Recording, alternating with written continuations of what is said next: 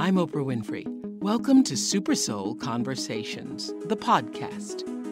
I believe that one of the most valuable gifts you can give yourself is time. Taking time to be more fully present. Your journey to become more inspired and connected to the deeper world around us starts right now.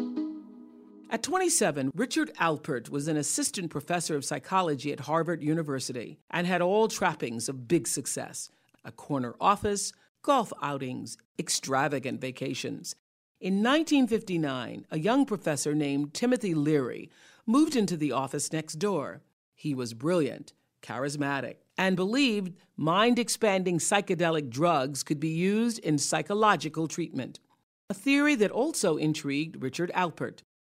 The professors tested this theory on students and were famously fired from Harvard for their research in 1963. That's when Richard realized he needed to follow an entirely different path to enlightenment, and it led him to India.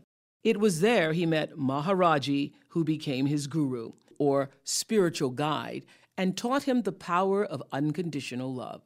Richard returned to Boston, renamed Ram Dass, which means servant of God, with a new sense of purpose to teach a generation a lesson he learned in the East to live in the moment. And he wrote his classic best selling book, Be Here Now. In 1997, at 65, Ram Dass suffered a massive stroke. Doctors gave him a 10% chance of survival. But Ram Dass is still here, and his message as strong as ever. So, on a magnificent Maui day, with the Pacific Ocean as our backdrop, I met Ram Dass for the first time in his own backyard. So, it's an honor to be here. It's an honor to have you here.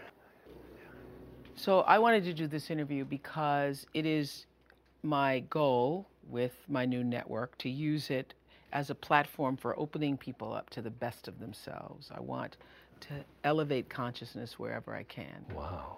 And the very idea of having you to sit with me is really a gift, not just for me, but I think for anybody who has the opportunity, as you are one of the great leaders of the tribe, of the personal growth and spirituality movement. As from where you sit right now, looking at where we've come from as a Western nation in terms of our acceptance of opening up to it, compared to where we were when you first started, what do you see?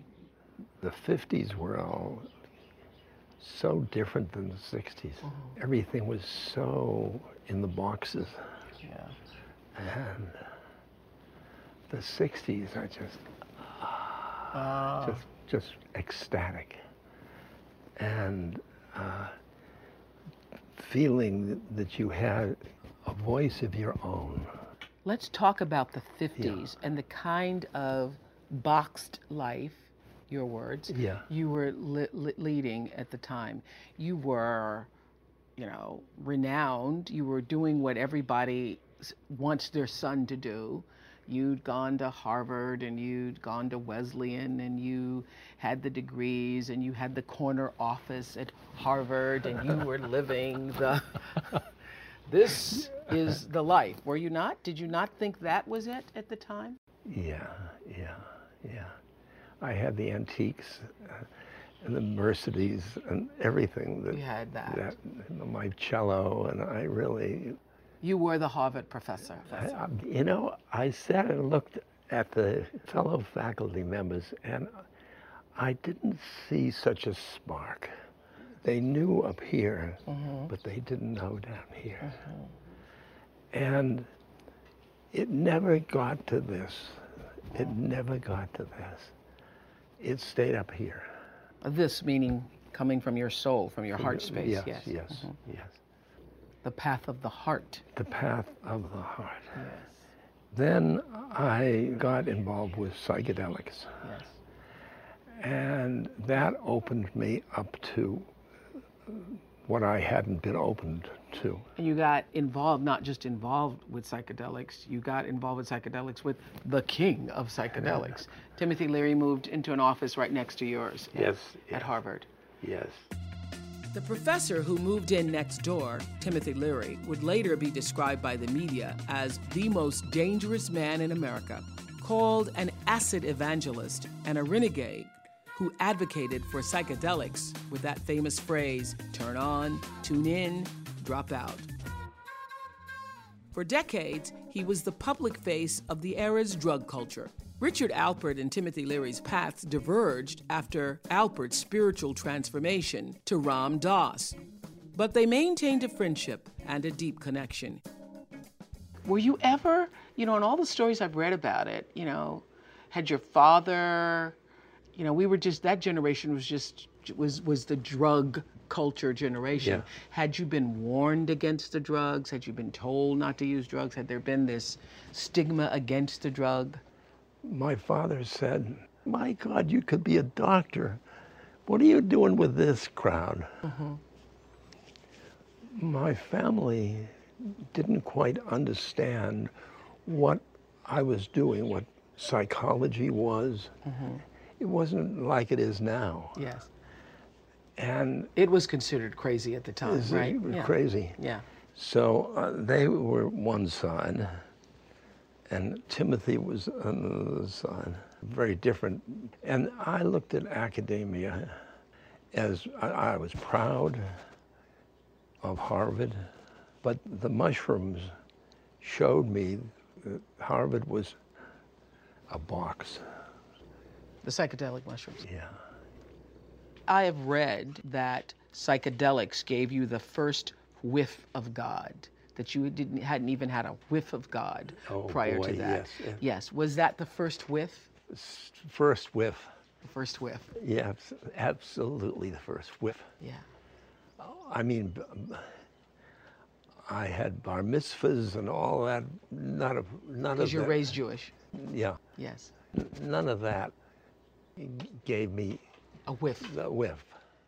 Do you, do you ever regret taking the drugs with all of the fear and the fact that they're illegal and all of the people who lost their lives in their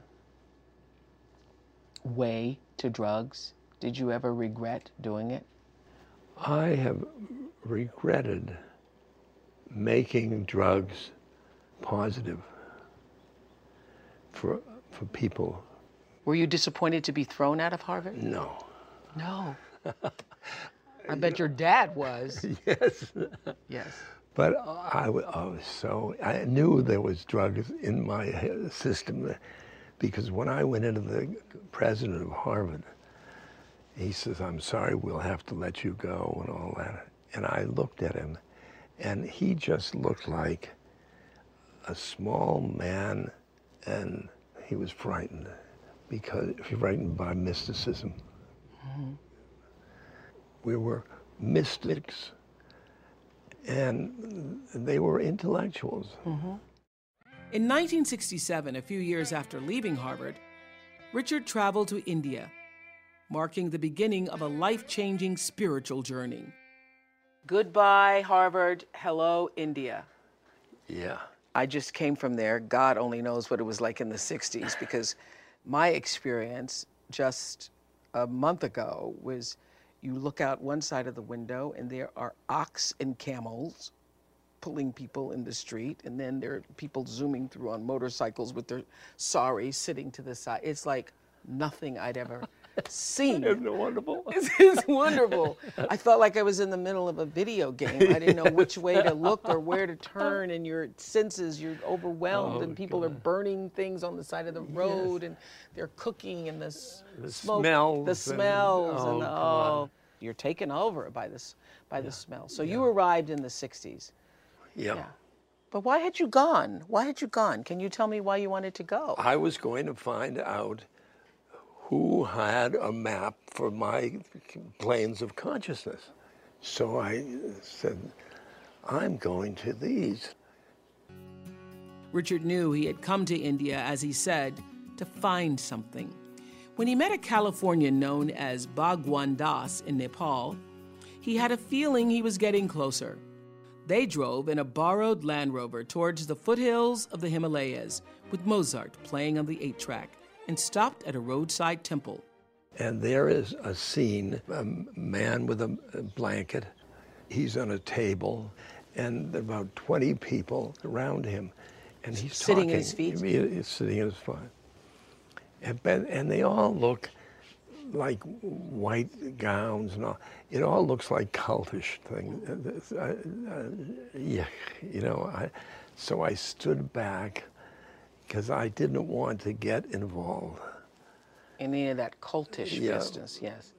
He pointed at me. He's speaking Hing, Hing, Hindu. Hindu, and he said, "You were out under the stars last night, and you were thinking about your mother. Your mother w- w- died." As I said, "Yes." Now, how did he know that? But he he said, "Spleen," which is just the, the, the name of the organ that killed my mother. That's when you went, whoa. Yeah. Who is this guy? Yeah, who is that? Who is this guy? How did he know? I was, I d- didn't tell anybody. That was a miracle in a way. He was reading my mind. He was reading your mind. And I said, if that, if he knows that, oh, he'll know, th- oh, ooh, oy, ooh. oh." He's going to know, if he knows that, then he knows me. Me. He knows all my secrets. And I looked up at him, and he was looking at me with unconditional love. Unconditional love. He was loving me totally. Hmm. It never happened before. People love you because because you're a good boy, you're a you're a good friend, and he was loving me, all of me, because he was all the stuff of me that I never wanted anybody to know. Right. That's what everybody fears. If you really knew me, Exactly. if you really knew me, Exactly. you wouldn't really And- love but me. this, he knew me, and uh, he loved me, yeah. and I found myself saying, "Home again, Home again. home again." And how do you explain that when you sit in front or sat in front of the Maharaji, you not only felt love, but became love and loved people too? Is it because his. He mirrored my soul mm-hmm. and made me identify with my soul, not my ego. This was who I thought I was and who I was really. And he, he said, I want you to love everybody. So you came back to spread the love, the message of love. Yes. Yes. You've got to tell the story of coming back to New York, getting off the plane. Your father has come to meet you. And there you are, getting off the plane, wrapped in what? beads and long hair and Indian clothes, The white white Garb. stuff, beard. and my father meets me and he says, Get in the car quick, be, uh, so somebody sees you. And I, I was just off the graph. And my father, Father, his grayness, his, his gray Cadillac, his gray, his cigar. Your father had been a pretty pr- traditional yet successful Yeah. person. You all had 300 acres, I think. Yeah, 300. He seems like he openly accepted you and your transformation and, you know, allowed all these hippies to come to his house and dance on the lawn. But he, he, that was for the camera. Oh, really? Yeah. So you came back, and all of these people are coming to your father's house. You came back, did you feel filled by the message that you had received when you were in India and therefore then wanted to express it? Well, what I felt was that Maharaji was a jewel, and the West didn't understand people like Maharaji. Right. And I wanted to share the jewel. The guru, the way you write about him, takes on a quality that is not human. Usually, when we think of gurus, we think of human. Is the guru the same as a teacher? No. So the guru is above the teacher? Oh, yes. Oh, yes. Oh, yes. Is oh, the guru like an enlightened being Yes. in a physical body here on earth? Yes. They are a higher Being, being. being. The, not necessarily the highest. not the highest. He sees your future, your past. Mm-hmm. People call you a guru. Do you think you are one? No. I say to them, find a real one. this isn't a real one. Let's talk about what you say on page 158 about faith. I loved this. You said, faith is not a belief. Now, that just struck me because so many people do believe that their Belief is up here, belief is up here. and faith is down here. Wow. Faith is what is left when your beliefs have all been blown to hell. Yeah. And then the stroke, You got stroked, what you call it. uh, that stroke. I looked around the hospital, and that was around me. They were all saying, "Too bad you've got a stroke." Oh, there's too. Oh, too bad you stroke. And I, it was negative thoughts, and uh, there was very negative feelings in me because I realized I was I was missing my faith. The, the, the stroke has taken I, I faith in Maharaji. And everybody says, are you depressed uh, about your stroke? No, I don't care about my stroke. I care about my faith. So it wasn't the stroke, but the loss of your faith. Yeah. Did you go through your why me period? Why me? No, don't feel sorry for me because that's just wasting your time to, to feel sorry. Did you ever, in this period of being stroked, feel sorry for yourself? No, No. You never felt sorry? no. No. It, it just was a, new, new stage of life. Did you did you think you came to understand what being spiritual meant in a different way with the stroke? Yeah. How so? Suffering is grace. Not the stroke itself, but spiritual life is in the moment. In the moment is where you see God. Not in the past, not in the future. Past and future are thoughts. Just thoughts. This moment. This is the moment where God lives. Yeah. Right there in the stillness. That's right there in the stillness. The moment is God lives. Beautiful. Mm-hmm. Yeah. Mm-hmm.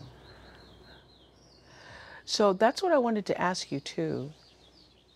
For people who are, you know, the majority of the people in our country are Christian people, where is God in all of this?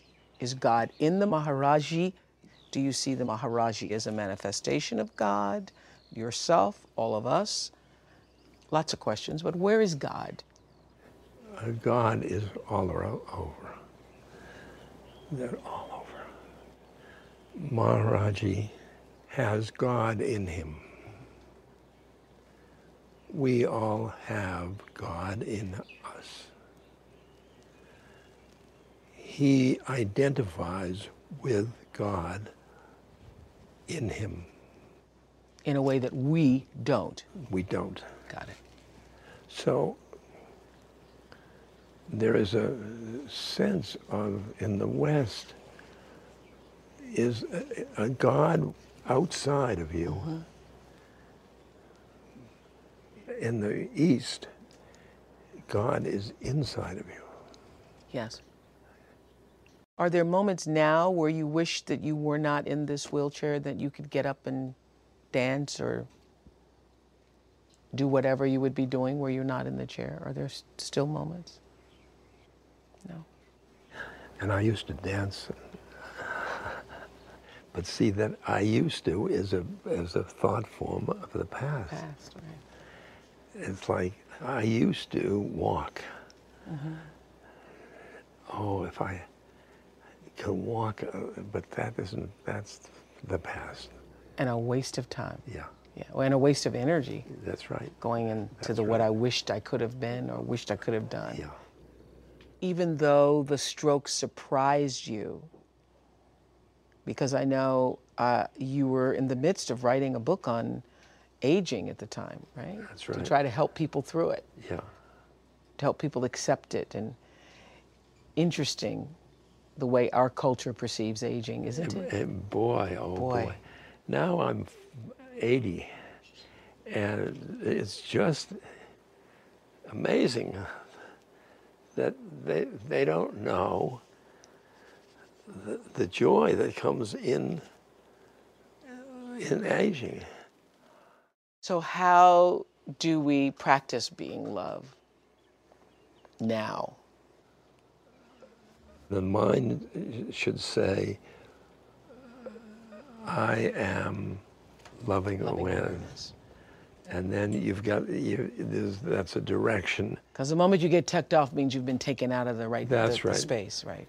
And I get that. Once you can get yourself back to that space, that's right. You don't have to worry about what to do. Yeah. The doing comes naturally. That's right. Because you're doing and operating from the love space. That's right. And this is being, and this is doing. Doing, yes. Are you happy? I'm joyous, mm. Not happy. That's even better. I know it. Mm-hmm.